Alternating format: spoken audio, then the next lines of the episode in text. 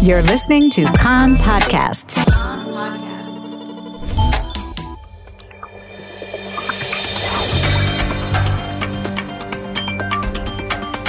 You are listening to the English language news of Kan, the Israeli Public Broadcasting Corporation. Good afternoon and Moadim L'Simcha. It's 2 p.m. in Israel, Monday, March the 29th, 2021. This is Nomi Segal with the top news at this hour. The political deadlock following Israel's elections last week. Members of the joint list met today to discuss whether the faction will recommend to the president a candidate to form the next government. The meeting comes ahead of the talks expected this week between joint list members and opposition leader Yair Lapid, whose Yesh Atid party emerged in last week's election, the second largest in the Knesset after the Likud and the largest in the so called Bloc for Change to replace Benjamin Netanyahu. Lapid met yesterday with Blue and White Party leader Benny Gantz to continue discussions on a strategy for removing Netanyahu. Lapid also held talks with the head of the Ra'am faction, Mansour Abbas. Meanwhile, Shas Party leader Aryeh Deri has affirmed that the ultra Orthodox Party will recommend Netanyahu for forming the next government, as it said it would during the election campaign. Deri also urged all parties on the right, especially Yamina and New Hope, to put aside all other considerations and join a government led by Netanyahu. President Reuven Rivlin is due to be presented on Wednesday with the official results of last week's vote, after which he will hold consultations with political party representatives before deciding who he will tap to try to form the next government. Neither the Netanyahu bloc nor the Change bloc secured enough seats to easily form a majority of 61 seats in the Knesset.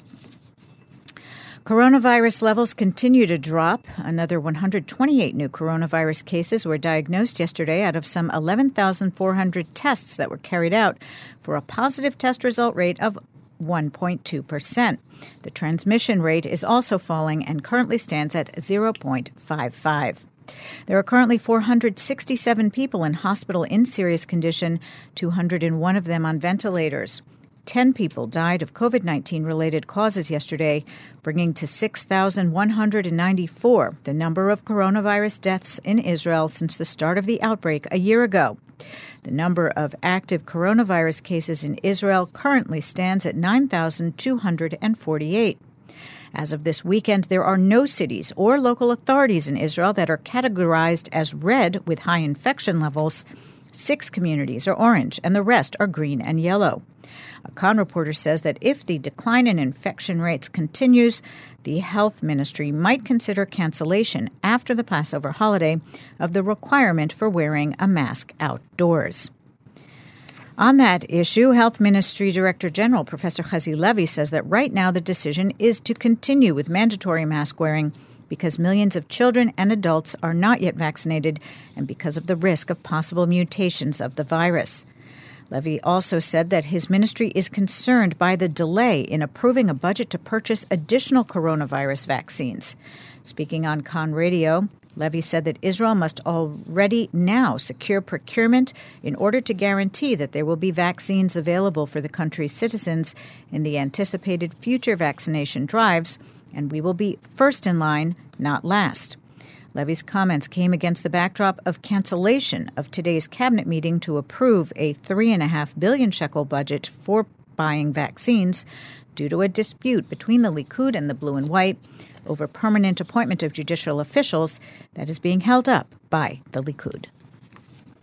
The first day of Chol Hamoed and Israelis have flocked to the country's parks and nature reserves. There were more than 40,000 visitors at the sites by mid morning, with popular destinations including En Gedi, the Banyas, and the national parks in Masada and Caesarea. In Jerusalem, the priestly blessing was held this morning, and it will take place tomorrow as well. The Taba crossing into Egypt will open tomorrow for Israelis to enter Sinai one year after it was closed because of the coronavirus pandemic. Up to 300 citizens who have been vaccinated or recovered from coronavirus will be able to leave Israel for Egypt daily. A similar number will be able to return to Israel each day. And in Egypt, the stern of a huge container ship that has been wedged across the Suez Canal for almost a week has been freed from the shoreline and activated its motors. Engineers and technicians were assessing the damage to the vessel, the Ever Given, and further efforts to move the boat are resuming today. The breakthrough came after some 27,000 square meters of sand were dredged from the bank of the canal, combined with a full moon and swelling tides that helped free the ship. The Ever Given has been blocking one of the world's busiest trade routes, forcing companies to reroute vessels and causing a backup of hundreds of ships waiting to pass through the canal. Egyptian President Abdel Fattah al-Sisi declared the crisis over. He wrote on Twitter that Egypt had solved the problem on its own, and he thanked all those who were involved. The weather outlook slightly warmer with strong northerly winds in the afternoon along the coast. Tomorrow warmer. The maximum temperatures in the main centers Jerusalem 16, Tel Aviv 19, Haifa 15, Beersheba 21, and in Eilat going up to 25 degrees Celsius. That's the news from Kan Reka, the Israeli Public Broadcasting Corporation. Join us at 8 p.m. Israel time for our one hour news program. You can tune in at 101.3 FM, the Kan website, Spotify, and the Kan English Facebook page.